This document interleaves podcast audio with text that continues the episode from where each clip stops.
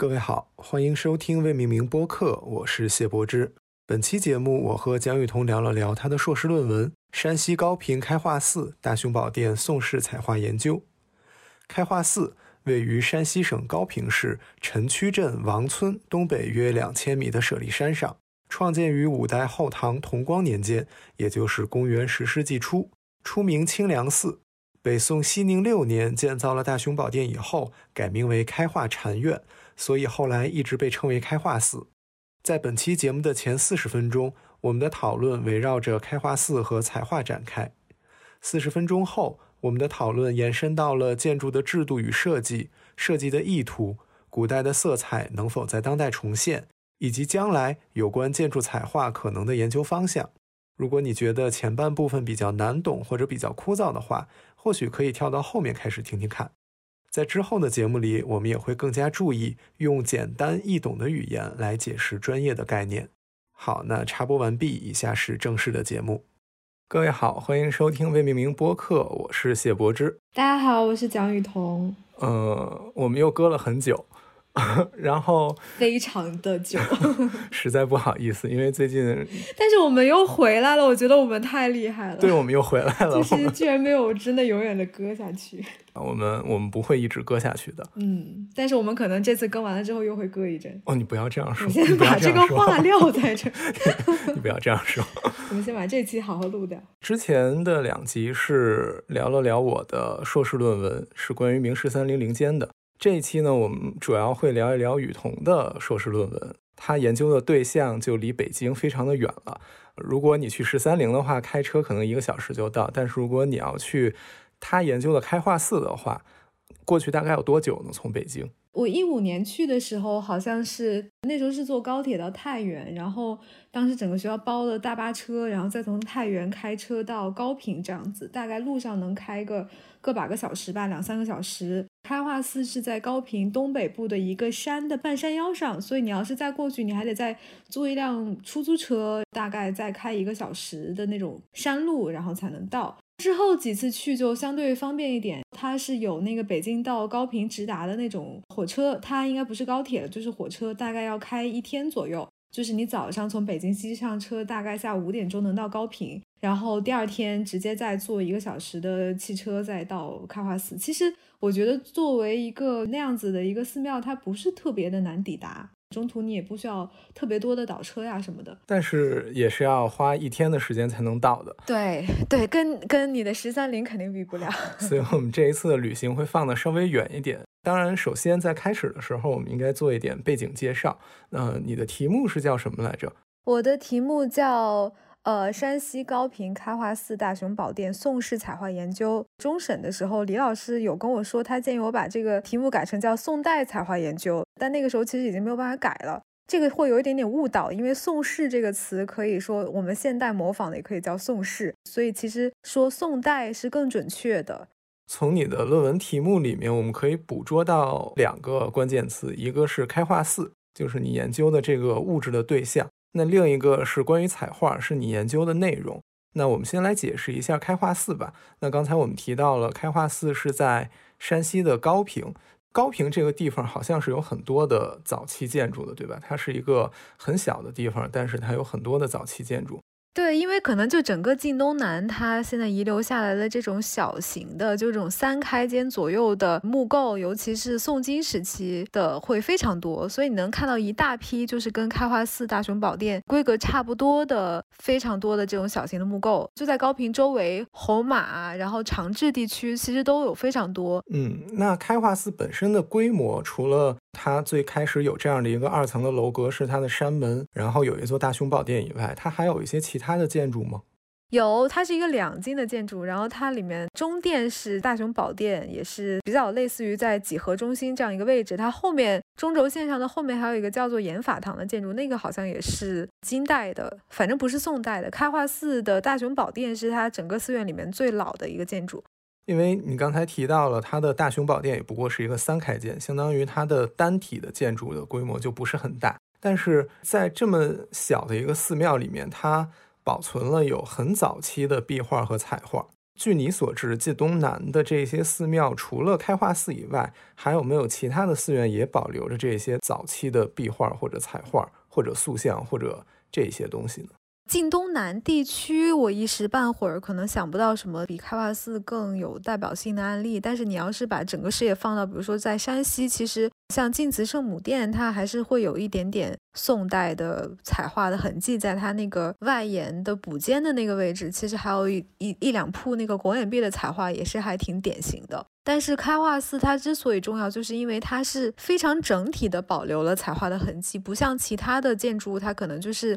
有一两个部位，然后可能还有一些些依稀可辨的那种痕迹，所以它作为一个整体装饰系统案例的研究是非常合适的。另外就是我们说到彩画，因为彩画它不光是木构表面上，我们把木构表面这种特别明确的管它叫木构彩画，但其实还有一类，比如说像仿木构彩画，更多的就是指像地下的这些墓葬建筑，或者是像石窟寺仿木构的窟檐外面的那种彩画，其实它应该也不是一个纯粹的木构大殿。所以它跟真正的这种木构彩画之间，它有一定的相似性，但是它也存在着一个模仿和挪用的现象，所以它未必能够非常真实的反映当时像北宋大部分情况下存在的这种木构建筑上面的色彩装饰的样貌。所以像开化寺这一点，算是它呃非常独特的一个价值所在。我自己的理解就是，开化寺它虽然规模不大。但是它是很成系统的保留了宋代原本的一个怎么说装饰或者说彩画的这样的一个系统，成系统的保留是很难的。那成系统的保留，其实对于我们来说，就是可以成系统的去研究它当时设计里面的一些思想。那这一点对于我们做研究是非常有价值的。对，而且不光是保留这件事情本身，喀瓦寺还有一点就是它的这个彩画的等级算是比较高的。呃，里面的像这种拱眼壁的这种铺地卷成的海石勒华，它是一个可以算是五彩变装的一个比较经典的实例。而五彩变装在法式的这个彩画作制度里面算是等级最高的一种，所以这个也是它的一个价值所在吧。就它不光保留了完整，它的等级还很高。嗯，好的。话题一不小心又深入到了彩画里面，出现了很多的专有名词，比如说五彩变装。但是没有关系，我们刚好借着这个机会过渡到下一个主题。因为我刚才提到你的论文的标题有两个关键，一个是关于开化寺的，那另一个其实就是关于彩画的。刚才你已经解释了一些彩画的内容，我比较好奇的是，当代我们对彩画有没有一个比较明确或者说比较公认的定义呢？哦，我觉得这应该是一个宏观和应该叫广义和狭义吧。就是彩画这件事情，如果我们从狭义的角度来看，的确它在法式里面就出现这个词，它其实是针对木结构表面的彩画，因为它的那个工艺里面也非常明确的提到，它是要先在木表面，比如说先刷什么，然后再布草色，再布细色，它有这样的一套流程在。但是我们现在也比较笼统的会称那些墓葬里面的也叫做彩画，因为除了彩画也没有一个更合适的词来去形容它们。所以其实我的那个论文里面，我也对就是我的一些所使用的名词做了一个说明，就是我可能在更宏观的时候，我会用色彩装饰这个词，而不是用彩画，因为我的涉及的对象其实除了有它这个殿内的木结构表面的彩画之外，我还会涉及到壁画上面的建筑上面的彩画。所以，为了区分这两者，我会把它们两个统称为色彩装饰。这个可能是一个更笼统，但是指涉的范围更大的一个词吧。好的，那刚才你在回答我问题的时候也提到了法式。如果听我们的节目不知道法式指代什么的话，法式是一个简称，它指代的是一本书。这本书叫做《营造法式》，是北宋末年官方发行的一本针对建筑的施工设计。一部官方的著作吧。那彩画其实是在它里面占据了相当的篇幅。如果你去看那本书的话，它里面会有大木作制度、小木作制度，还会有彩画制度。那彩画这个词，其实在营造法式里也就已经出现了。那我们今天能够见到的比较明确的关于彩画的记载，这种成系统的记载，是不是就是《营造法式》这本书了？或者说，换句话说，我们今天所能见到的对于早期建筑最成系统的记载，就是《营造法式》这本书，就是北宋末年的这本书。对，因为好像我们现在官方给它的 title 就是什么“中国现存最早的建筑专书”，好像是这么说的吧？那我们现在最早能够追溯到的。对于建筑装饰或者建筑色彩的记录是在什么时期呢？可能就是更早期的一些记载，它不是特别的针对于彩画，而是在宏观的表达中国早期的这种色彩概念，或者说对于色彩的认识。可能最早见到的关于色彩的，呃，就是中国古代色彩概念或者说色彩认识，像《周礼考工记》这样的书里面，他会提到像天子丹、诸侯友、大夫仓、士斗这这样一句话。然后他不光是把五色罗列了出来，并且把五色和统治阶级的这样一个等级进行了一个对应和区分。这就说明，其实，在早期五色本身就是存在这样一个尊卑排序的。我们首先来说一下那五色是哪五种颜色吧。就是我们所谓的早期，大家都知道什么阴阳五行啦。这个五行其实就是这样一套整体囊括了像方位、时空、物质、精神、色彩好几个层面的这种中国早期的朴素的哲学理论结构。那么这个里面呢，就是有一个子项，就叫做五色。这个五色分别就是青色、赤色，也就是红色，然后黄色、白色和黑色。它们对应着这个五行，好像是黄色是居中吧。然后我们所说的什么左青龙，右白虎，前朱雀，后玄武，其实它就是把这个五色和这个五方神兽又对应了起来。就整体它是一个逻辑对应的这么一套这个体系。然后这个五方又对应了五种物质，然后它们之间还有相生相克这样一个关系。刚才我们提到，其实，在很早的时候，这些建筑上面所用的色彩就已经和等级来对应起来了。那在营造法式里面，彩画也是被分成了几个等级。首先，我们先来解释一下，它一共分了几个等级，这每一个等级叫什么样的名字吧。我这样说吧，就是彩画它列出来的几种制度，从高到低，分别是五彩变装、碾玉装、青绿叠玉棱件装、解绿装饰，最后一个是叫做单粉刷饰。大家可以听出来，这几种不同的制度，它最后那个词，我是从装过渡到了饰，然后中间有一个过渡的叫做解律装饰，它其实是把装和饰放到一起来说了，就说后面的这个装和饰，其实在法式里面是两种能够区分的概念，装可能就是等级会稍微更高一点，然后它是一种纹样和色彩结合的这样一种呃色彩装饰。那么饰其实更多的就纯粹是靠大量大面积的颜色的涂刷来起到的一种装饰的效果，所以其实有没有纹样，在整个彩画制度里面也是一个区分等级的一个一个标尺吧。如果从装和饰两大类的角度来看，装呢有五彩变装，有碾玉装，有青绿叠玉棱件装，当然解绿装里面它可能还有一小部分是属在属于装这个范畴里面的。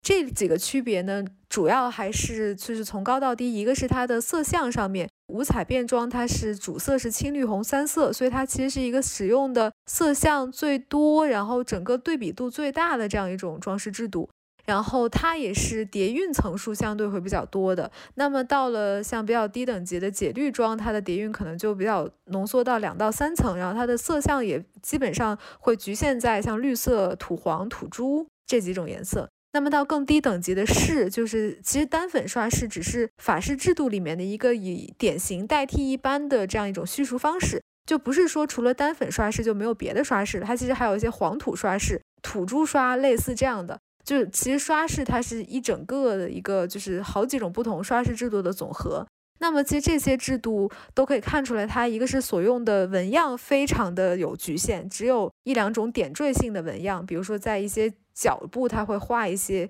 小小的卷叶，然后有一个影座的划角，但是更多的还是大面积的涂刷，而且它。一个是不用叠韵，另外一个就是它的所用的这些颜色，无论是从造价还是从那个制作工艺上来讲，都会便宜和廉价的多。反正整体来讲，它是有一个非常明确和清晰的等级思路在的。虽然我是学过建筑史的，但是我对于彩画其实也是一个 外行。那在刚才你解释的这个过程中，我注意到了两个词，一个词是装和饰，比较高等级的它叫装，比较低等级的它叫饰。那高等级的妆呢？它一方面是用的色可能是比较复杂的，然后它会有一些纹样也比较复杂。那饰的话，就是嗯，用的颜色的是比较廉价、比较简单的，然后也没有非常复杂的纹样，是这个意思吗？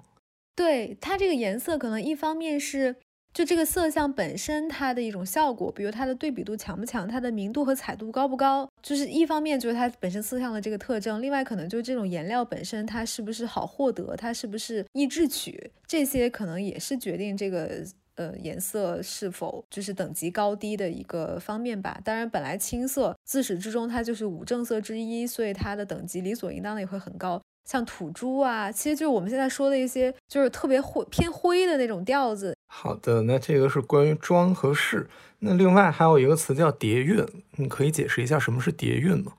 叠韵简单的来讲，它是一种上色的技法，也是一种就是通过颜色创造出一种视觉效果的方式。呃，简单来讲，它就是把同一色相但是不同明度的颜色分成好几个色阶，然后把这些色阶以叠图的方式给它这样并置起来。这个色阶相当于是从明度由低到高，你可以就这样分出来，越高明度的它就越亮，越低明度它就越暗。它其实就是通过色彩本身的特性，能够给你营造出一种光的效果，然后让这个颜色深的部分好像是凹进去，浅的部分好像是凸出来。所以你在远看的时候，就这种叠韵，它形成了一种空间上有一点类似三维透视效果的这种玲珑剔透的雕塑感。那我们刚才说了半天颜色，那现在过渡到装饰的纹样。那你刚才提到了高等级的装，它是会有一些复杂的纹样来进行装饰，结合着颜色一起来做的。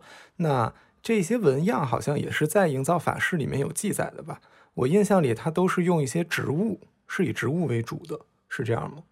对，是以植物为主，可能在五彩变装和碾玉妆的这两个词条里面，它都会说到这两种彩画制度，它所用到的纹样大概有一个这样的列举。整体来讲，比较高等级的彩画纹样，它有两大类型，分别叫华纹和锁纹。华文的华就是我们现在这个中华的华，它可能原来就是通那个花卉的花，所以其实你刚刚说到的那个以植物为主的这样一批纹样，可能主要说到的就是华文这一类。那么华文有九品，它的前几品是从海石榴华开始，它其实是一个非常具有写实性的植物纹样的特性。但是到后面像那种什么团科宝照啊、团科湿地啊、方正河罗什么，它其实更多的是一种几何的方法，来将现实中的这种自然的植物元素进行一个抽取和提炼，最后再组合形成了一种嗯比较有规律性的纹样。它不像前面像那个海石榴华这种，就是。有更多的植物的这种生长的态势是那么的自由的一种卷草的形式，后面的有点类似于几何的这种二方连续或者是四方连续的变换的纹样，但是它们的原型其实都还是来源于自然。要到锁纹的话，几何性会更强一点吧。如果大家手边有法式，你可以直接翻到第三十多卷，我忘了第三十几卷了，它的那个图解的那个部分，然后整个锁纹它。呃，当然，锁纹中的曲水又是一个非常就是有特征性的一类纹样，但其他的像什么锁子啊、什么叠环啊，它更多的就是以一种纯几何的方式来制作的纹样，它的那个自然性的元素会相对较少一点。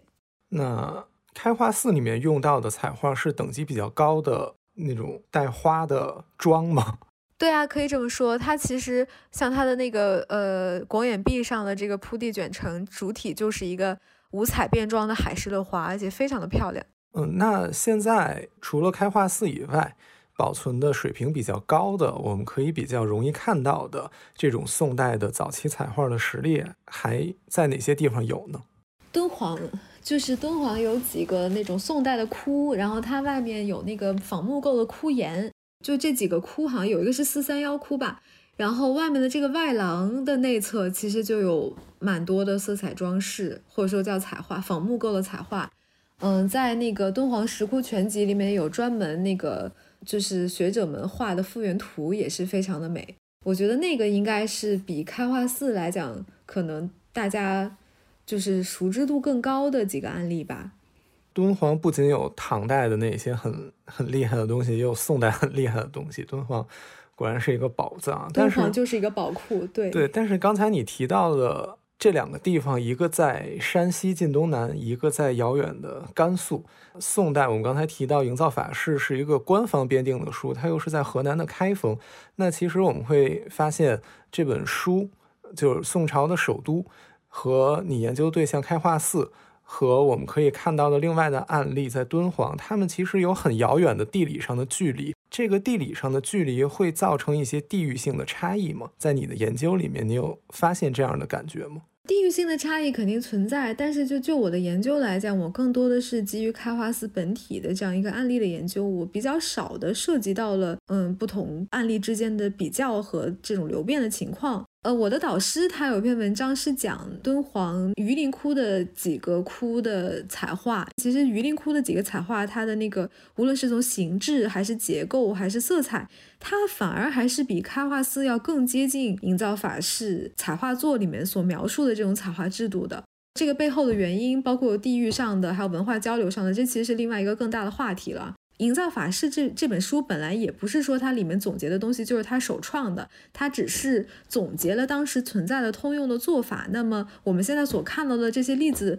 都比较能够整体的反映到就当时存在的那样一个装饰色彩图案库，嗯，大概是一个这样子的样貌。个体之间肯定还是存在着差异的，而且这个差异也值得非常深入的研究。刚才我想到这个问题，其实是我想到就是明清时候我们了解的，无论是。建筑的结构也好，或者建筑的彩画也好，其实北京跟河北就已经差了很多了。然后北京跟山西也已经差很多，更不用提北京和江南了，它的差异是非常巨大的。但是好像，嗯，目前至少我自己的感觉是，早期的建筑它在地域性的差异上没有这样的大。我不知道你有没有这种类似的感觉，比如说保国寺的那几个藻井和那个大殿，那个是在浙江的，那那里面的做法其实和他首都颁定的这个建筑准则，也就是营造法式里面是，嗯，比较符合的，而且它给你的感觉好像也不会像今天你在。呃，浙江园林里看到的那样的一个翘起来的那种建筑和北京的建筑之间的差异那样的巨大，我不知道这种感觉上就是他们会比较相近的这种感觉，是因为早期建筑留下来的案例比较少，所以我们对它的了解比较的没有那么的细致和具体，还是说早期它的确的差异就会比较少呢？我觉得你说的一点比较有道理，比如说像咱们现在看到明清时期的案例，像北京和河南之间啊，或者说一个时代来讲，明早期、明中期、明晚期，它每个不同的这种时期的案例的形制风格之间的差别会非常的肉眼可见。我觉得一方面的确也是因为更晚近的时代，它的所留的案例会比早期的多，所以我们有非常丰富的资料能够支撑着我们对每一个时期的特点有一个非常精准的认识。不像对于在更早期，像唐宋，我们其实更多的是接近它一个笼统或者非常朦胧的宏观的面貌。那它具体里面的这些具体的流变，一方面我们也许很难注意到，另外一方面也没有足够的案例能够来支撑我们建立它之间的这个区别。其实你如果在有更多的材料去支撑，你可以看到，其实它也不是说完全没有区别，它更多的是一个在整体的在规则之中，但是又产生变化的这样一种方法。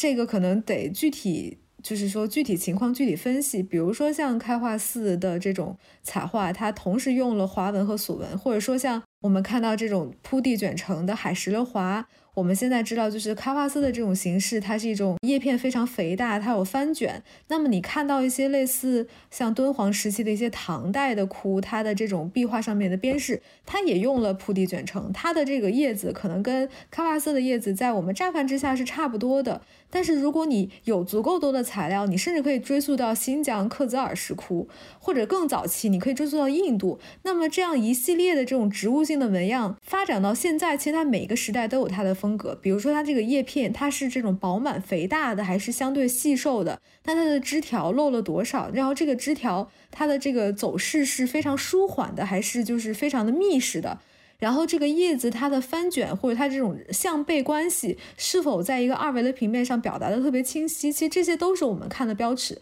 只不过就是说这些变化对于，呃，没有在这个这个领域进行研究的人来讲，可能就是的确是太细微了，或者说大家的那个观察没有被训练到能够。认为这些就是一些形制点。就我提到形制点这个词，可能这个更多的是一个适用于大墓的词啊，就是说一些非常在这个方面非常有就是非常有研究的学者，他会比如说根据这个斗拱的几个非常细微的做法，就能够准确的判别这几个建筑之间的时代差异。这种形制点其实，在彩画中也具备，但是的确，就像我们外人看斗拱，可能我在没有学建筑史之前，我认为可能宋代的和明代的长得都差不多，但我学了之后才知道它们之间有区别。我觉得可能道理是一样的吧，就是你真的是只有了解到它会在哪几个地方产生变化，你才能够去看得出来这些东西。对，确实是这样的。就我自己的一个学习的经历而言，在我还不是很懂的时候，你就是看着它好像诶挺热闹的，这个东西是这样的，那个东西是那样的。然后在你的知识积累到一定程度之后，你知道它们可能会存在这样的差异，然后你再去看的时候，你会发现到这一些你之前可能根本不会注意到的差异。随着你，比如说你专攻彩画这一块的话，确实就是在我看来，你文章里画的这些叶子，它翻来卷去是非常自由的，但可能它里面具有一定的，就是你说的形制点或者特征和规律。那这些东西对于我们这种没有学过的人来说，就是一个比较难发现的。所以大家还是要不断的学习，对不对？但是这样好像也对，其实我是觉得，就眼力是需要训练的吧。可能就是在不同的领域，大家所关注的东西都不一样。你只有真的钻到了这个里面，你才能够看到很多你一开始看不到的东西。反正我是在呃描绘彩画的过程中，对这件事情有比较深入的体会。因为我在画这个彩画，最早是一五年的事情了。我相当于是从一五年整个画到了二零二零年，持续了五年的时间，中间断断续续都是一直在画。我我不知道你当时对我还有没有印象？就我有的时候一直在画那个海市蜊华，我一打开电脑就是在那在 CD 上描啊描啊描，这件事描了五年，我真的会发现，就是我在二零二零年看到的一些东西，是我在二零一五年完全看不到的。但是二零二零年的我看他们就是如此的明显，当时可能会有一些，比如说残损的地方。当时你就会认为那个是残损的，但是你现在再看，你就会发现，哦，原来那个地方它其实似有若无的已经把那个轮廓给你勾出来了。然后你对这个这个形式无比熟悉之后，你真的一看就能知道它是啥。所以这个我也是觉得，反正眼力这件事情，起码是在研究这种跟嗯图像和装饰相关的领域上，的确是一个需要呃日积月累，然后需要需要训练的一件事情。就是你好歹知道是从哪哪几个角度去看它，去观察它。对，看和观察是不一样的。对，当然听我们节目的不是专业研究建筑史的同学们也不要灰心哈。其实我有的时候会觉得，我觉得大家也没什么可灰心的，大家也不是很想去研究这个。但是怎么说呢？反正就是就我来看，就是我有一段时间真的是这样，就是我知道，比如说斗拱这个东西，它会有这种变化之后，我去看一个建筑，我就盯着它的斗拱在看。然后去看它是这样的还是那样的，那你反而反而我在参观的时候，我就会失掉一些更宏观的，或者说更情绪化的、更情感方面的东西。然后你都会更专注于你目前关注的一些领域。那这一点其实我觉得也并不一定是一件非常好的事情，尤其你不是做这个专业的话。所以大家也也不要很灰心，就是有的时候你不知道看个热闹也挺好的，你能得到一些不同的体验。对，其实我觉得可能整体上的那个感受力也是一件非常重要的事情。就是我们这些，我刚刚说到的，可能更多的是从一个专业的角度，你一个研究的角度去分析它。你我看到这个斗拱，我知道我从哪里去分析它的滑头子出不出头啊，它的这个呃跳高是不是等于两斗口啊，它的这个就是这个材是怎么样的呀？就是这些是。我们作为一个有相对专业背景的人，你去分析它，你用你的眼睛去分析它，但这个东西跟那个整体对于这个建筑气韵的感受力，这是两两个不同的事情。当然也不能说是厚此薄彼啊，就是我还是觉得大家，呃，反正对这方面感兴趣的，还是可以去多多去走访，多去看。其实你看了，就是那个量到了一定的程度，其实你那个感受力自然就培养出来了。嗯。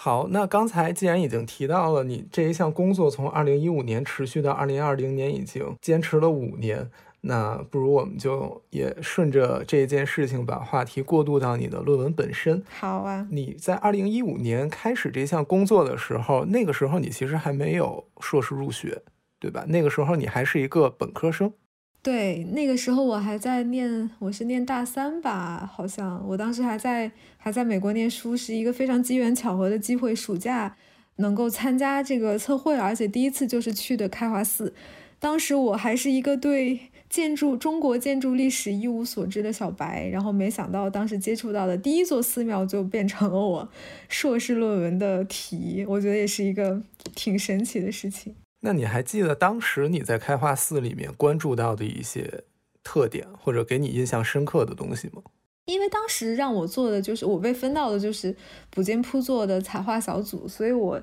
一开始上手就是在接触彩画。但是除此之外，我觉得那座殿整体的感觉，一个非常震撼的点在于它是一个。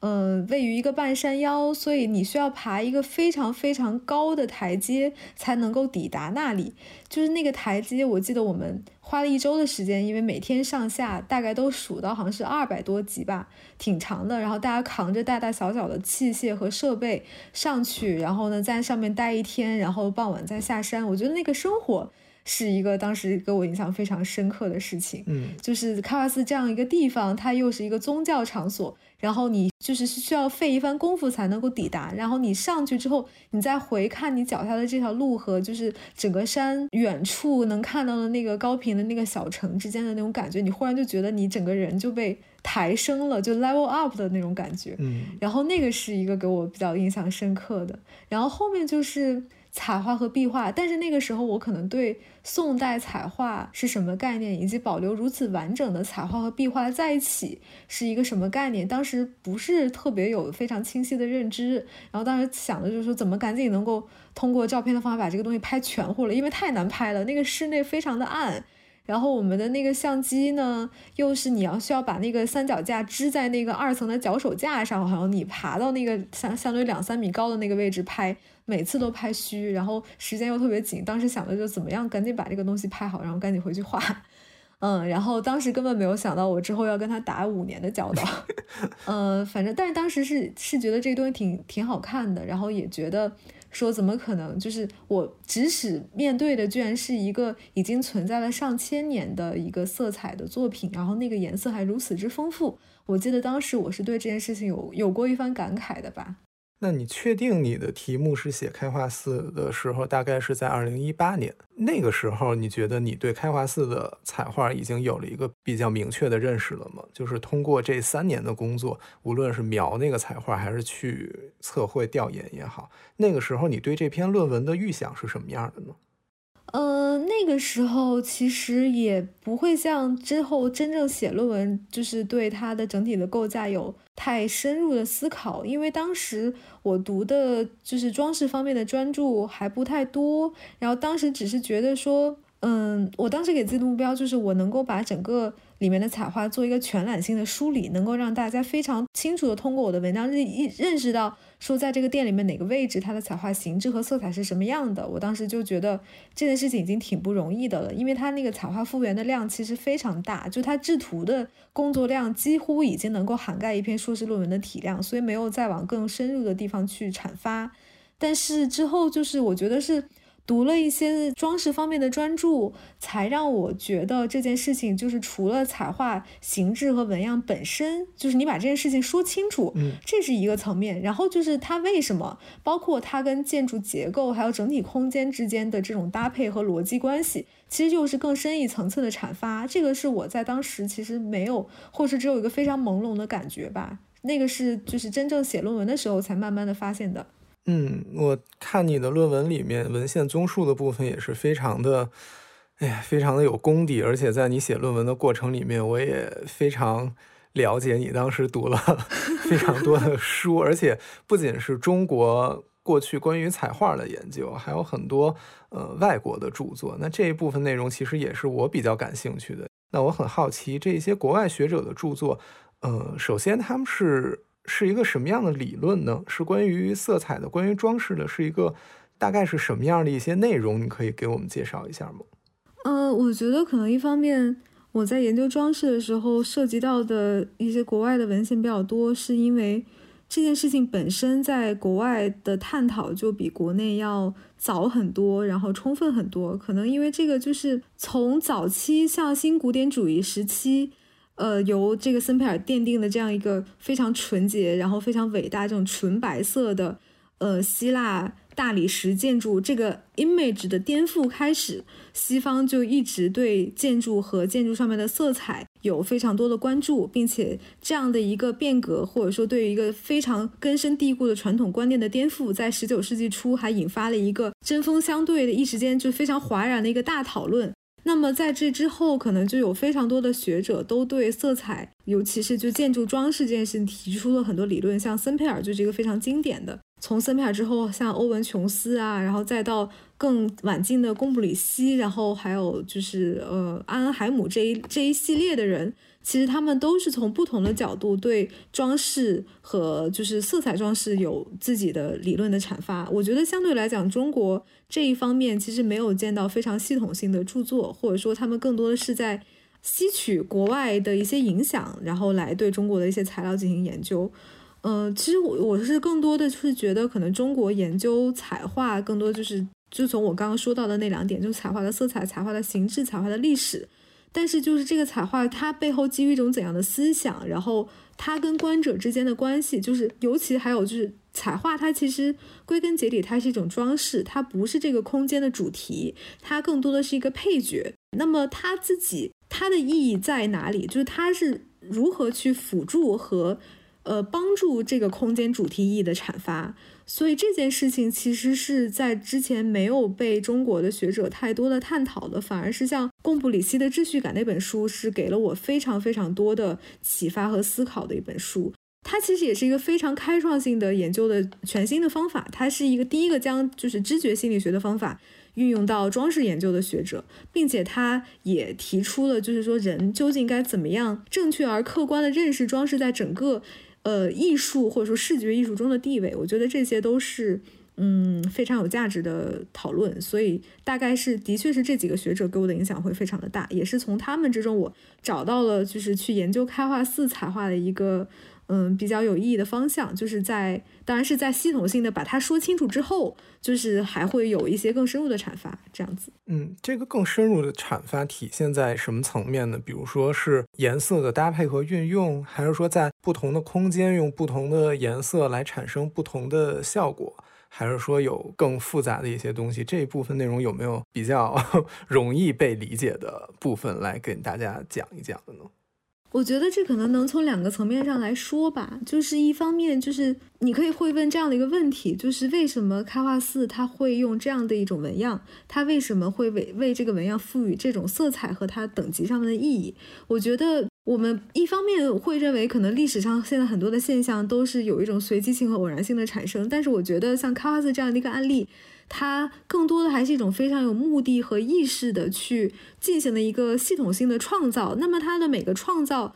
其实它都是有意义和意图在的。那么我们可能就要去找到这个事情背后的那个意图是什么。它首先它是一个宗教性的场所，并且它的壁画其实是一个它主要宗教意义表达的媒介。那么彩画跟壁画之间它会不会存在这种搭配的关系？那么这个搭配的关系，我一方面可能指的就是视觉上的结构，比如它的轴线，然后它的色彩上面是否和谐，是否存在着一种呼应。可能还有一种更深层的，就是象征层面的搭配，比如说像它们中间是否会存在着一种隐喻上面的勾连。然后他们是不是共同暗示了一种宗教空间在观者的意识中的一种空间的提升和进化？彩画有没有辅助观者在观壁画的过程中实现这种意义进化的完成？我觉得这些是就是我在可能这个论文的后半部分着重想要探讨的一些问题。当然，就是在我这个就正式答辩之前，在我跟我的导师在磨这篇论文的时候，他也非常就是说。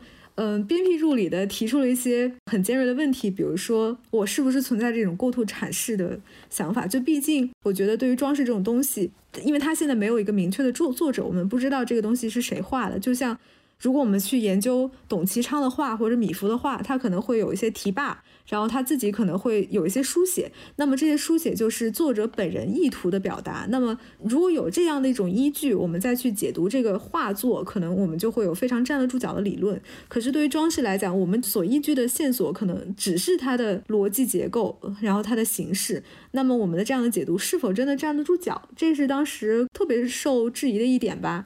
我承认，就是当时我想有这样方面的。嗯，阐释主要还是受到了一些艺术史或美术史学理论的影响，尤其是像乌宏先生的那个《武梁祠》那本书，也是给了我比较大的影响。但是其实我到后面，我在这篇文章的表述上，其实我也做了一些非常克制的处理。我尽量剥离了一些像意图啊、思想啊这一类非常主观性的词，我更多的是从它的视觉功能，其实一个更多回归到观者本身，而不是那个创作者的这样一个角度来对它进行的一种阐释。所以我觉得基本上来讲还是可以被理解，或者说它能够算是一个合理的解读。也就是在你的观察里，其实彩画它的设计，无论是用色，还是它使用的纹样，还是它组合纹样的方式、组合色彩的方式，都是配合着壁画，或者说配合着它的宗教主题来一起来设计的，是这样的吗？对，可能不光还不光是壁画，还有它整体的这样一个非常集中和向心式的空间，还有它东壁要高于西壁的这样一种等级秩序。然后，其实，在彩画上面也有不同程度的反应，这些其实都是它一些非常细微末节的一些变化。但是，你去深入了解它们之后，会发现它的确有这样一个嗯模式在。对，其实这一点我觉得是非常有意思的一点，因为刚才我们提到了在营造法式里面，对于彩画。每一个等级的彩画可以用什么样的颜色，可以用多么复杂的退运，都是有规定的。包括每一个等级的彩画可以用什么样的花纹，不可以用什么样的花纹，也是有规定的。那其实我们看到的制度就是一个已经被规定出来的，你可以用这个，可以用那个，可以这样做，也可以那样做的一套一套规矩。但是在你的观察里面，在这一栋建筑里面，它又结合它的主题，在这样的一系列，我认为还是比较复杂的规矩，或者说比较制度化的规矩之下，它又有着非常灵活的调整。那这一点其实我觉得是一件，是一件很难的事情，就好像你戴着镣铐在跳舞一样。我不知道你在写论文的时候有没有类似的感受或者类似的观察。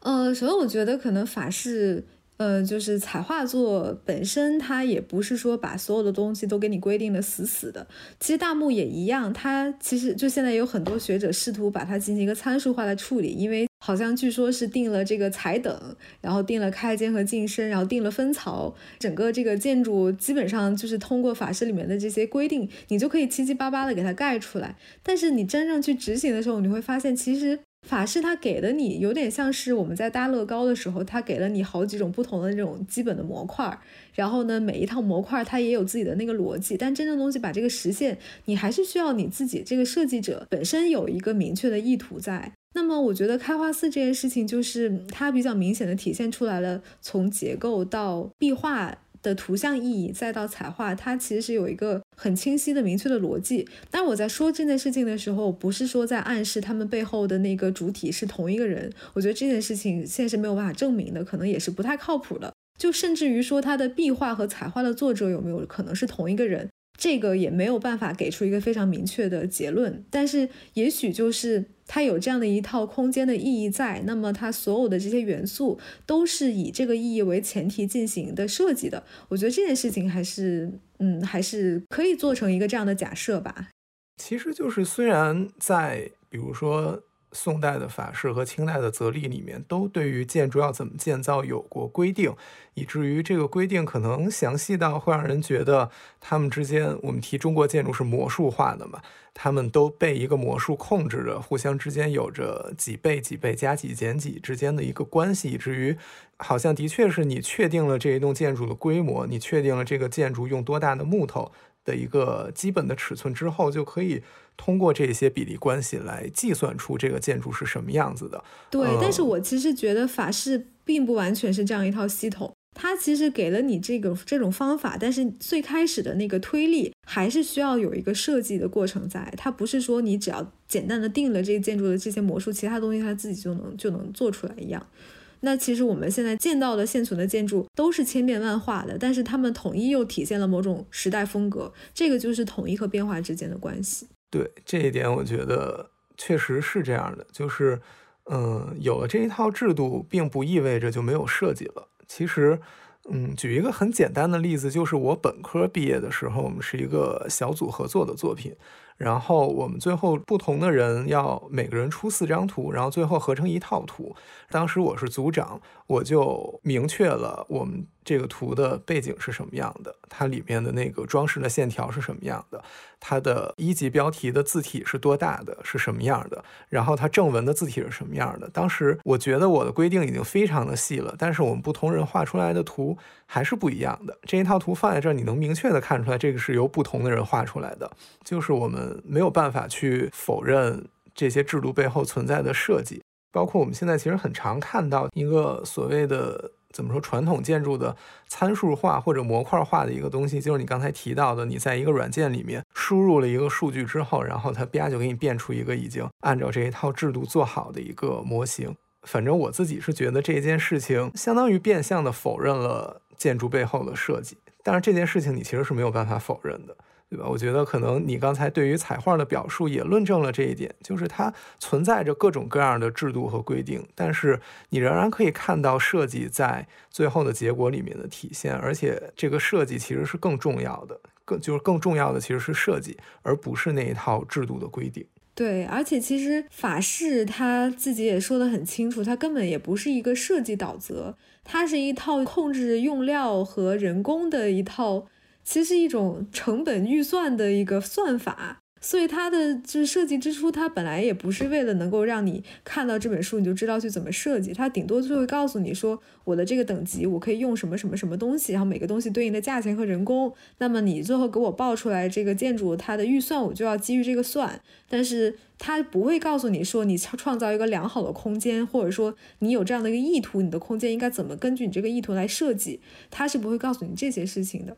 所以我觉得，就是我们在，尤其是在研究早期这些涉及到法式的，无论是案例研究也好，还是这种宏观的这种形式演变的研究也好，可能就是要需要非常正确的去认识法式在这个环节中的作用和地位。因为我觉得之前我也是在，就是一开始研究。嗯，开华斯彩画的时候，我想的也很简单，就是看了一些论文之后，我觉得那不就是把这个事儿说清楚之后，再跟他再说说他跟法师间有啥区别吗？好像好多学者都是这么做的，那我这么一做一下不就行了吗？但是我之后发现说，有的时候你那个区别，你不是为了说它的区别而说它的区别，而是更多的是要明确他自己他有什么独特之处，他的这个设计思想是怎样，他这个空间是如何通过。这一套设计来营造出来，那它这个空间本身的意图又是什么？这些都是法式给不了的东西。所以说，有的时候我觉得有对法式的一些探讨，也不能说特别的居于表面，就是一个纯粹案例跟法式找不同。我觉得那样对我来讲就没有什么特别多的价值。嗯，是这样的。我们刚才其实一直在强调设计这一件事情的重要性，就是不同的设计造成了不同的结果，赋予了它们不同的意义。但是。迎面而来的另一个问题就是，你在做这篇论文的时候，你刚才提到了一个很重要的基础工作，就是做图像的复原。那当时我看到的就是你抱着一台电脑在 CAD 里面把它彩画里面所有的纹饰都描了下来。那在这个过程里面，我认为你在描的时候也是有你自己的所谓的设计在里面的。那你怎么看待这个问题呢？你要怎么控制你的你的主观的体现呢？你要怎么更完整的去保留它所谓的客观的一个结果呢？呃，首先我你肯定不能完全剔除掉任何人对他的这种在线都是自己的一种诠释，这个是没有办法避免的。当然，一个比较。容易和简便的方法，就是你在最后呈现你这个图纸的时候，你的每一个图都有相应的原物的，无论是实景照片还是正摄影像做一个对照，你可以让大家去评判你的这个还原在多大程度上反映了它现在的现存的状况，又有多大的程度是你自己你自己的一个加工。这件事情是一个我觉得就是比较谨慎的做法。当然，就是我所谓的这种，我叫做复原性制图，它不是一个纯粹现状的表达，所以它还带有一定程度的复原的意图在。那么，就是对于里面的彩画，一方面就是一些残损的部位，像是。狗眼壁这种地方，它可能会有一些局部的残损，但是你还有没有残损的地方？其实我的工作就是通过我自己对它形制啊、比例啊、魔术的研究，我把残损的地方通过自己的方式加工出来，能够让它看起来像那么回事儿。那么我还最在最后，我会把就是我自己加工的地方会标出来，就是哪一个部分是我完全按照现状来描的，哪个部分是我自己阐发的，这些都还是有比较明确的，嗯，图示上面的区分，这个是一点。另外就是。有一些实在是没有办法去复原的，像它其实南北壁的残损的比较严重，非常的漫幻不清。你只有就是真的是你把眼睛贴到那个木构件上，或者是拿放大镜看，你才能看到一点点那种好像是当时的那个色彩渗到木头里面去的那种形象。在这种情况下，你就只能够依靠。比如说它的这种色彩规律，比如说它有一种对称性。那么如果南壁看不到的，你可以把北壁上面的嫁接到南壁来。但是你这件事情就一定要说清楚，因为我的目的是为了去还原一个当时它整体满布色彩时候的一个空间上面的感觉和状况，所以呢，我也不能说就像比较谨慎的做法，就是把它按照原状留着不动，我还是会把它填上某一种纹样和色彩，但是我会明确的说这个是参考了，比如说北壁的，或者说其他的地方的，然后这个是一种就是说我自己的阐发，所以这个都会在那个图示中比较清楚的注明。就是我们一定要诚实的 告诉大家，就像你在去修一个文物建筑的时候，你也不应该去作假，其实就是这个意思。对你如果要解释的话，你当然是要利用原始的材料去解释，才更有说服力一些。否则你就处在一个很尴尬的境地上面。你如果用你自己发现的规律去补上的东西去解决你自己提出的一个观点，其实就陷入了一个循环论证的一种感觉。但是，一栋建筑从它始建到保存到现在，其实经历过不断的修缮、不断的维修。那开化寺的彩画是不是也在历史里面经历过维修呢？你现在看到的就是它在始建时候的状态吗？还是你看到的也是经历了不同人维修之后的一个结果？基本上，现在学界比较公认的就是彩画是原初的状况。通过我们的一些剖面显微的观察，还有一些肉眼的观察，一个是它没有颜色叠色的状况，就像我们看到一些轻式建筑上面的一个色彩的小块拿出来做剖面，会发现它上面的那层颜色下面会叠着好多层的颜色，可能就代表这个彩画经过过历次的重绘，在开化寺是不存在这样一个状况的。可能就是我们在通过现场的那种显微的观察，都没有发现它有一个是颜色的更改，一个是颜色的叠加，这些都没有，所以基本上可以判断它就是一个没有怎么被后世侵扰和改动的一个宋代的样貌。但是其实通过题记，它跟那个壁画并不完全是同一个时代。壁画好像是经过碳十四的测量，会发现其实壁画的整体的那个东壁还会。比西壁要晚一点，拱眼壁上面的那个碳十四好像是还要比壁画要早一些，但是它们总体来讲都是属于北宋末期，这个是那是确定的。我我陷入了沉思，因为咱们刚才提到这个大殿里的空间会呈现出一种设计感，它会为了同一个主题服务，但是我们现在其实又很明确，它壁画、彩画、建筑甚至佛像都是在不同的时间，可能甚至是由不同的人、不同的团队去完成的。但是我们又的确发现了他们不同的团队在共同服务于同一个主题这件事情。这件事情我觉得是，就刚才令我陷入了沉思。我觉得是一件很有意思，而且甚至是有一点难以想象的事情。嗯，其实它的这种不同，也不是说像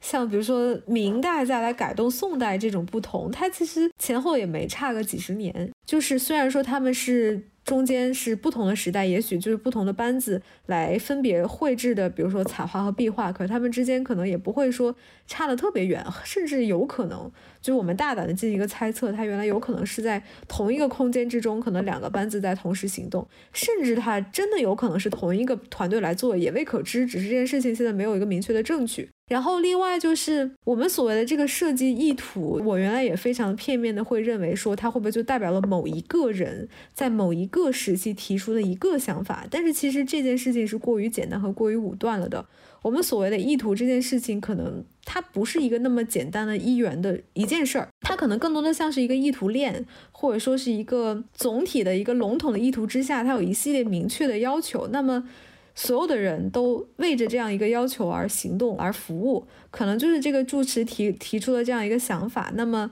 这个想法可能被很多的人都知道。那么他们在后面历次这几十年中，都会按照这样一个整体的意图来进行一个设计。我觉得这件事情还是还是可以成立的吧。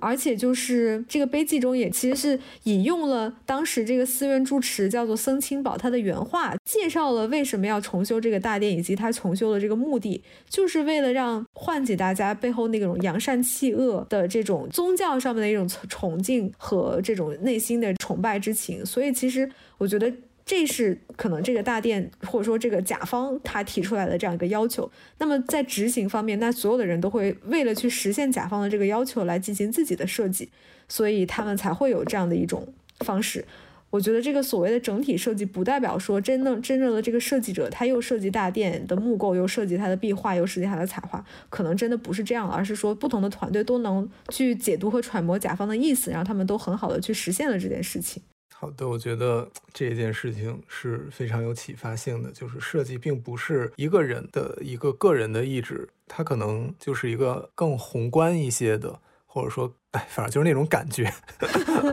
其实我原来也没有太对这件事情想清楚，因为就是我的导师也一直在提醒我说，千万不要太过深入到意图这件事情中，因为一说到这个，你就必须得从设计者的角度来做阐发。但是当时的证据。其实不足的，就不足以支撑你去做一个特别这么明确的论断，所以当时也没有太对，就是从这个角度来说嘛。我刚刚也提到说，我更多的还是从观者他看到这个画的他的这种视觉效果来说了。其实一定程度上是比较巧妙的规避了对于意图的讨论。但是呢，我是这一年来就是写完了论文之后。我在读那本叫做《那个意图的模式》这本书，是那个英国的特别著名的学者叫巴克森德尔写的。然后这这本书其实当时读就是为了想要解决这个问题，这也是一直遗留在我 心里的一个问题。因为我特别想要去触及这一块，是想谈论它的意图，但是我不知道我的立足点应该立在哪里，或者说我认为的那个意图真的就是历史上真的存在的那个意图吗？或者说意图这个东西到底代表着什么？我当时不是很确定，所以我也不能说我真的读懂了那本书吧，因为那本书是公认的难读和晦涩。但是就是它能够让我对这件事情有一个更复杂化和更更深入的讨论。我原来的确是以一种比较就是二元对立的想法来讲，一个意图就是，哎，我这个东西就要做成什么样，然后它就是什么样。但是其实这个是一个比较。其实过于幼稚和武断的想法吧。其实意图这件事情本身，它就是一个复杂复杂的历史过程，所以我们其实是要一种历史和批判的眼光去看待这件事情。而且所谓的那个历史的原境，你真的没有办法真的去还原到真正那个历史上发生了什么，我们只能去通过现有的材料和条件去重构一个。当时比较合理的一个情境，就是其实我们重构的只是那个情境而已。我们接触到的，或者说我们去还原的，不是那个真相本身，而是一种比较可能，或者说在有限的条件下最可能的那个解读。我觉得能把这件事情做好就已经很不容易了。对，就是我们没有办法去怎么说去抵达绝对的一个真实，或者说这个真实其实也甚至它不存在，因为没有办法，它不能够被证明，所以它不不存在。好，那刚才其实你提到了团队这个问题。我们知道刘畅老师那边的研究现在已经深入到了晋东南的匠作流派，就是不同的工匠团队，他们会在建造建筑的时候留下他们自身的特点，是存在在一些。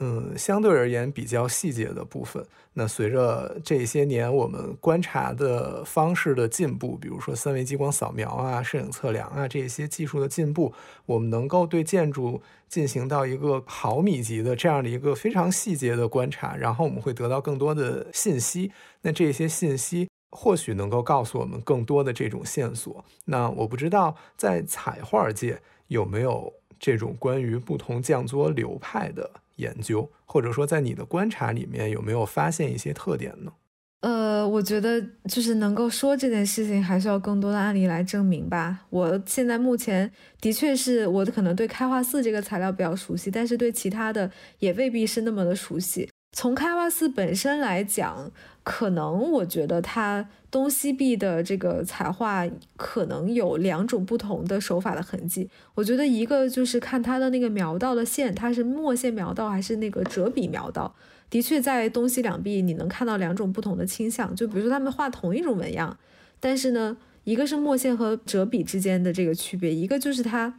这个其实就非常的难以用言语来形容它整体的那个东西的气韵，有一种精神上面的区别。但是这个，因为我也不知道是我究竟看的准不准，以及这个东西是否真实存在，所以我也没有把它作为我一个结论吧。嗯，那个一个是你刚才提到的墨线和折笔，什么是折笔？墨线我理解就是黑色的墨线，那折笔是什么？折笔就是一种赭色的线。哦，你说的赭是赭石的那个赭，是一个颜色的字。对，是赭石的。啊，我以为是折断的折，我还在想什么叫折笔，是要把笔折断了再。对，这些专有名词确实是，我觉得是咱们这期节目的一个难点，有很多的专有名词可能大家不是很熟悉。你这样说，你要这么说，折笔描到就有点像壮士断腕那种感觉，一下都不一样了。没有没有，它是那个赭石的那个赭色。OK，这样这样就很好理解了。然后另外，其实就是刚才提到这种气韵和感觉这件事情，其实听起来特别不科学，特别不科学。对吧？它是一个很主观的，然后非常情绪化的东西，但是这种东西确实是存在的。但是我觉得，就像。像傅新年先生那种人，他就可以说他觉得这个怎么怎么样。梁先生那样的人，他可以说，但是我是没有办法说的。就我感觉这个好像跟那个不太一样。但是我是谁呢？我说的这个又代表了什么呢？我我没有办法做这样的论断，对吧？对，但其实的确是，就是你观察的足够多了之后。你会看到他们有一些感觉上面的不同，是的。然后这些不同有的时候确实是很难用科学的办法来 来描述，所以有的时候就就会陷入到一种很很那个什么的状态，就是，哎，这个东西到底可不可信呢？你要是强行说啊，可能也不是不可以。比如说它这个曲线，它的曲率是多少？它到底有没有这个变化的周期？然后这个周期是快还是慢？我觉得你要是强行把它定量化的说出来也是可以的，但是我觉得没有必要。对对 对，会出现这种很纠结的问题。就我们已经完全没有按照你的论文在讨论了。我觉得这样挺好，我觉得就这样唠嗑挺好，就没有必要非得就是说聊论文本身。对，就是。在咱们的录音进行到五十分钟之后，我觉得终于变得比较的顺畅和自然了，太难了。没有，咱们应该还是尽量尽量精简吧。你再看看还有什么，就是说特别重要但没说到的。我觉得这个其实咱们刚刚聊到的，作为一期也够了。对，现在剩下的内容肯定不值得再聊另外一期了，但是我又不想错过什么很有意思的点。呃，我们刚才提到了营造法式里面对于色彩的记录。那营造法式在书后面有一卷，有很多卷都是图样，就是它以图像的办法去解释，呃，文章里面用文字难以表述清楚的内容。那彩画这个部分，它其实是有图样的。然后在它的那些图片里面，我们现在是没有看到上色的本子的，我们看到的都是用线条勾勒出了各种各样的纹样。然后，但它那个上面对有引注，就是颜色标注了颜色，对他写了在这个地方用什么颜色。那其实这是一个很有意思的问题，你怎么知道他写的这个颜色是什么颜色呢？对，这还牵扯到一个色彩明史考证的问题，就是当时的青真的是我们现在认识到的那个青吗？他们当时的那个青到底是一个啥色儿？对，不同时代用的那个颜料都是不一样的。其实是的，就我的导师不是他过去这两年间也是一直在做这件事情，就是通过营造法式的原工艺，想要去复原石青和石绿这种颜料在当时呈现的一个色彩，然后也有一个初步的成果。他是想要在比较系统化的做这件事情，但是难度的确也很大。而且宋代还好，就宋代它起码有《营造法式》这本书给你，它有非常详细的就是怎么样制备颜料的这个过程。更早期就更难啦。然后像明史考证这个问题本身材料也有限，那么你还要去找到当时的那个矿物，然后当时所用到的一些设备和器具，其实这件事情的确是就是不是很容易做到的。对，因为我记得当时马王堆汉墓里面出的那一件素纱单衣是非常薄的那一件衣服嘛，那个衣服它当时用的那种丝，咱们在现在其实已经做不出来了，因为蚕变了，蚕在两千年的历史里面它变了，它吐的丝变粗了，所以今天我们其实没有办法复原出那么轻薄的衣服了，这其实是一个问题。包括你现在去复原，你即使按照古代的原样的工艺，用了原样的材料去做，可能得到的结果也不一定是原先它的那个结果，可能也是存在差异的。对，它的确是有一点的不可复制性。包括你像我老师，他之前买的这种石青的原材料，他也是从很多现代的这个颜料加工的厂商那边买到。虽然是说这些可能有一些厂它也是有开了有一百多年的时间，但是毕竟你现在得到的这种石青的矿物跟宋代是不是一样？因为这么就是几百年，它的环境湿度的变化，可能对这个矿藏也它的化学结构也有一定程度的影响。那我们通过现代的这种方法，当然还是试图还原原来的技术和技艺，但是究竟能多大程度上真实的反映过去那个颜料的呈现出来的色彩的效果，也是一个问题。当然，就是说这已经可能是我们现阶段能够做到的最科学的方法吧。但是本身我觉得这个话题它就具有一种不可复制性。对，然后另外就是刚才我想到的一个问题，也是颜色它在历史里面会发生变化的。而且有的时候可能就是包括你在敦煌壁画里看到那些黑脸的人，他原先并不是黑脸，他是白脸的，对吧？就是时间这些氧化的作用或者什么样的作用。对，我记得好像今天那个就是那个群里面还有好几个老师讨论这件事情，你看到了吗？对，我看到了。对我就是想到了这一点。那对于开化寺的彩画而言，或者说对于彩画而言，什么样的颜色是更容易发生变化的？什么样的颜色是更不容易发生变化的呢？嗯，好像现在就是起码壁画界普遍的一个共识，就是可能含铅的颜料它之后就会变黑嘛。像铅丹和那个铅白这种颜料，我们看到好多魏晋时期的那个壁画，那个佛的脸或者是金刚力士的脸，然后现在看起来都黑不拉几的。说原来它其实是一种肤色，然后它可能里面的那个红色用了铅丹，所以现在变黑。当然，就是说，也有老师提出来说，这件事情不是化学背景的学者提出来，而是美术或者说壁画这边的学者提出来的。所以说，是否真的会变色，可能这也不是一个共识。我其实原来没有意识到这一点，但是我可能现在觉得它是不是也是需要被质疑的。但是我们笼统的会讲，就是说含铅的这种物质的颜料可能会变色。那么在开化寺里面。它的红色不是用的铅丹，而是我记得是用铁红。朱砂也有一些，就是更多的是这种含铁的矿物质，所以它基本上没有太多变色的情况。所以我们现在看到的颜色，就是跟它两千年一定程度上，对它肯定会有区别。比如说那个颜色的湿度的变化，或它上面的那个灰啊、脏啊什么的，它的确可能会比原来看起来要暗一些，或饱和度没有那么高，但是应该没有太多像这种。造成了色相本身的变化，我觉得这个应该是不太会有的。嗯，那我觉得这一点还是非常难得的一件事情。我们现在看到的还是它原本想要呈现出来的一个状态。其实今天咱们的谈话已经。远远的离开了你的 论文本文，因为也没有很远啦。其实我觉得都是这样一件事情，就围绕着你的研究，然后在这个相关的隐喻里面，在一些问题上其实做了比较深入的讨论，其实是很有意思的。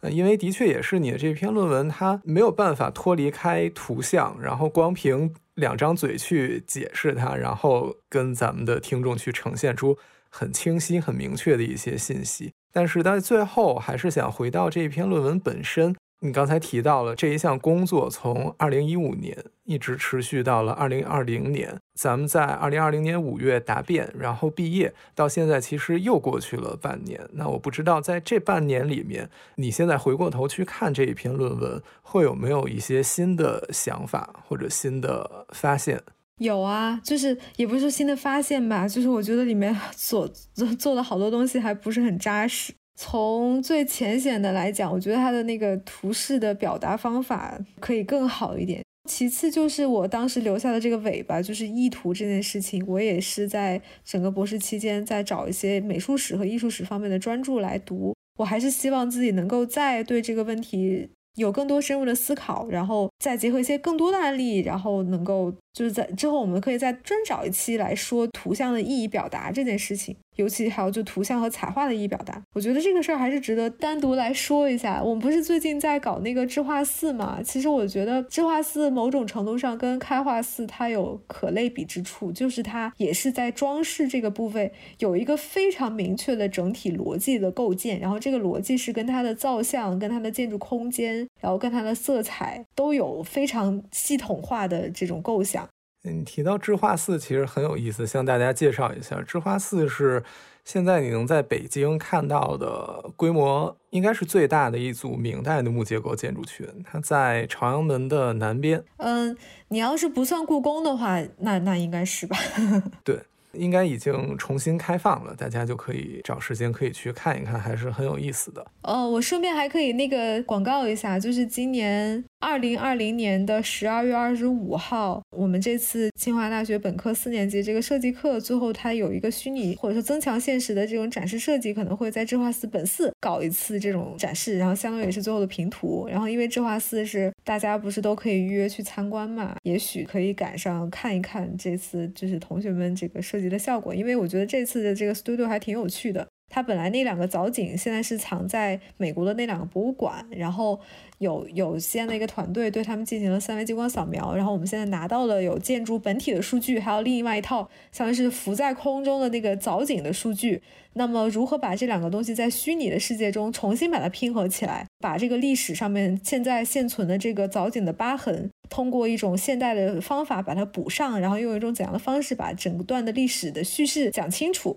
我觉得我还挺期待，就这次的设计课最后一个讲的成果的。大家要是感兴趣，然后那天想去的话，也可以去看看。好，最后回到怎么说，其实也不限于你这一篇论文了。就是之前其实我们也聊过这一件事情，建筑史的研究发展到现在一百多年，我们的感觉，或者说至少我自己的感觉是，它可以进化到了两个方面。第一个方面是以一种更宏观的视野，包含更多的学科。比如说你提到的色彩和化学之间的一些关系，和心理学之间的一些关系，对吧？和这些内容用一种更宏观的视角去纳入更多的学科，来做一个更综合性的分析。那另外，其实就是咱们刚才提到的，随着技术的进步，我们有了能力去做更细微的观察，所以我们会在细节上面去发现更多的新的线索，然后在这些更微观的线索上面。提取一些信息来对它进行研究。那我不知道，对于彩画的研究，在你看来，在未来它有着什么样的发展的方向？它有着什么样的研究的角度呢？哇，这个问题也是一个我不敢随便乱说的问题。可能之于建筑装饰这个大话题本身来讲，它还是有很多很多可被挖掘的点。一方面就是地下的案例在不断的涌现。也希望可能未来能够找到更多地上的案例，因为现在地上的案例的确有限啊，但未来也不见得没有，所以我很乐于看到，就是更多的像开化寺这样的可以称之为经典案例的，就可以像是佛光寺大殿之于唐代建筑这样的经典案例的出现。另外一方面就是之于纹样和色彩本身，一方面色彩可以有更多定性和定量化的研究。它的这种色度值跟人的视觉之间的关系，然后跟整个建筑空间之间的关系，这是一个层面。当然还有更多技术层面，也有很多的学者在做。像刘老师他们那边不是有一个专门的方向，就是在做这种颜料或者说建筑表面涂层的这种技术性的分析嘛。还有一个挺值得去研究的事情是纹样的源流考证。这件事情是其实林先生做过，就林徽因先生在他那个文集里面专门有一篇文章讲到那个敦煌石窟的卷草纹的形制变化，他当时是追溯到了非常早期的，甚至到埃及，然后希腊，然后亚述时期的这些卷草纹的纹样，其实。到现在为止，这个脉络也相对会比较清晰，然后比较被广为承认。就是中国的这种卷草纹，其实是随着宗教或者说外来文化的进入来进入中国的。因为你可以看到早期像春秋战国啊什么的，没有就中国其实没有植物性纹样的。中国早期的纹样，一个是几何特征非常明显，要不然就是动物性的纹样，一些图腾，然后鸟啊、兽啊、乌龟啊什么的。然后有龙和凤，但是就是没有植物，没有像我们现在大量见到的这种卷草啊、卷叶呀、湿地纹啊，没有的，就是这些其实都是一种比较明显的外来文化的影响。所以其实你要是循着这条线。你是可以追溯到非常非常远的地方，你是需要把中西方的历史都非常熟悉的掌握，而且不光是这两个端点，还有中间的那一系列的那些就是源头。我记得就是我前一段时间也读到了 Jessica Rosen 的那本那个连与龙那本书，也是一个比较经典。他但不是研究建筑装饰，他其实研究装饰这个事情本身就没有特别关注它的媒介，所以他是把像中世纪。的经卷上面的手绘啊，然后或者像伊斯兰的这种画稿啊，然后像中国的瓷器啊什么的，其实他所有手边有的过的材料，他其实都拿来研究，所以他的那条线织的非常的长，从西方到东方，然后中间还有一些更复杂的这种东西间的互相的交流，然后中国这边可能元代又向西方有一定的传播，然后他们又反过来影响中国，其实这是一个非常复杂的线。我不知道真的有没有人能够从建筑装饰的角度把这件事情做出来，因为你不仅需要熟悉中国的材料，你还要熟悉恨不得是世界范围内的材料。然后你不光是他们的材料你要很熟悉，你还要甚至去熟悉他的语言，这是一个特别大的问题。像我觉得 Jessica Rosen 他可能就是对中国的语言不太熟悉，就他整个的那个文章那本书都是在。从形制到形制，它没有通过，就没有任何的文献的印证或者怎么样。这也是因为，就是的确语言之间这个壁是 很难逾越的嘛，所以这个事情也是难度挺大的。但是我觉得也是有很多的学者现在在致力于这个方向，希望能够看到很多可喜的成果吧。从纹样装饰的这个角度，它其实能够串起物质文化、宗教文化，还有政治，就是经济很多很多方面之间的，就是跨地域之间的交流这件事情。是一个非常宏大的话题，然后对，反正是一个我我也不太敢碰的话题。反正你的博士生涯刚刚开始，你可以碰一碰，然后 期待你有更多的研究成果，是吧？我现在博士生涯才刚刚开始，我就已经开始担心毕不了业了。不要不要这么不要这么绝望，总会毕业的，对吧？你到五年还毕不了业，学校就会把你请出去的。呸！所以你一定会毕业。明年我要跟你说同样的话。哦，真的是，咱俩谁怕谁？就跟你没有这一出似的。把这段录音拿出来放给我听，是吧？对，我骂我自己。我在你耳边二十就二十四小时回放这句话。好吧，那我们这一期节目主要就是聊了雨桐的这一篇论文，虽然没有紧密的。按照论文的结构一步一步聊下来，但基本上是围绕着这个。你要真的是按照论文的结构，就是一个答辩了。我觉得这样挺好的。大家大家可能真的那样的话，大家可能就是听十分钟就睡着了。虽然我不知道大家是不是已经坚持了听到现在已经两个小时。这次可能坚持了二十分钟才睡着。但是无论如何吧，之后我们还是希望能更通俗一点的去呈现这些专业内容。我们不想放弃专业内容，因为我们觉得。专业是我们唯一有一些底气的东西了，我们不想放弃它。那可能我们希望进行的尝试，就是更可能让大家理解这一些专业的内容，就是在呈现上面会有一些有一些尝试。所以，如果呃大家有什么想法的话，欢迎来联系我们。你可以在微博或者微信公众号搜索“未命名播客”来找到我们，也可以向“未命名播客”的全拼。At outlook.com 这个邮箱发送邮件来与我们取得联系，我们非常